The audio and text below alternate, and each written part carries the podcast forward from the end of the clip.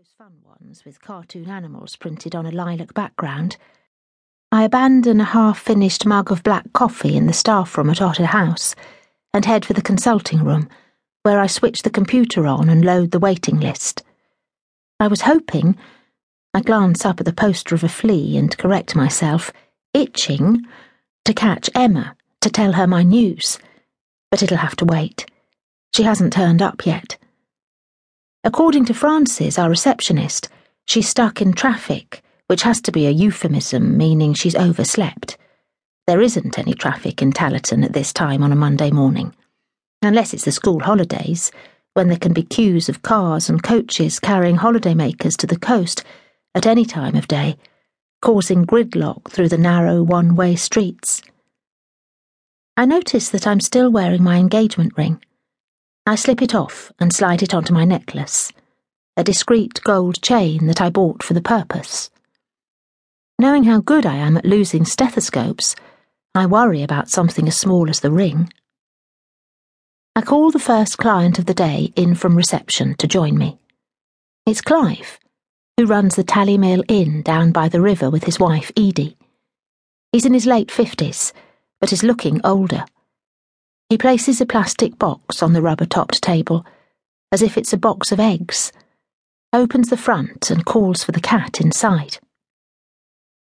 Cassandra, out you come. Cassandra, Cassie, love. His voice, that still bears a hint of an East London accent, rises unnaturally high, but no amount of sweet talking will persuade Cassie to venture out. Clive picks up the carrier and gently tips it to slide the cat out, but she remains resolutely lodged inside. He tries another tack, taking a small tub of cat treats out of his pocket and shaking it, but there's no response.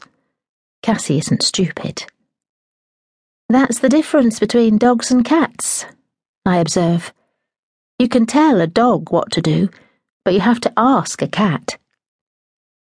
Clive has always had dogs before ex police dog, Robbie, and a rescue called Petra, whom Alex and I had to put down a couple of summers ago when she turned on Edie for no obvious reason. Shall I get her out for you? I continue, amused, but Clive is dismantling the carrier. He lifts the upper section off, exposing the cat who sits on a purple cushion, cowed and wary. As Clive's big hands reach down to make a grab for her, she takes a leap to the edge of the table, but it's too late. Clive sweeps her up and hugs her to his chest. That's enough, he chides. Client and pet are a mismatched pair. A burly ex policeman with a friendly smile and a twinkle in his eye, and a fluffy blue and cream Persian cat with a rather cross expression. Clive's scalp is taut and smooth, and his paunch is swollen, straining the buttons on his black shirt. Cassie, who has more than enough hair for both of them, sports a diamante collar and looks as if she's been groomed within an inch of her life. What brings you here? I haven't seen you around for a while. Miss me, have you, Maz? Clive smiles, hanging on to Cassie as she struggles to leap from his grasp. You could have come and found me. You know where I am. It's light-hearted banter. I've known him for three years now, since I operated on Robbie, and I'm a soon-to-be married woman, and he pretends to be the put-upon husband, but he isn't. He'd do anything for Edie. How's Edie? I ask. I thought she might have come along too. Oh, uh, she had a heavy night last night. Busy behind the bar, I mean.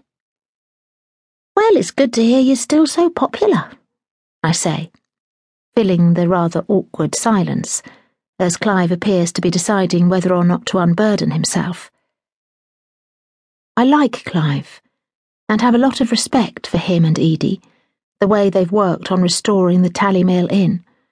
But I'm a vet, not an agony aunt. To be honest, we're too busy, Clive says. Sometimes I feel like we're victims of our own success. We were supposed to be retiring down here to lead a quieter life.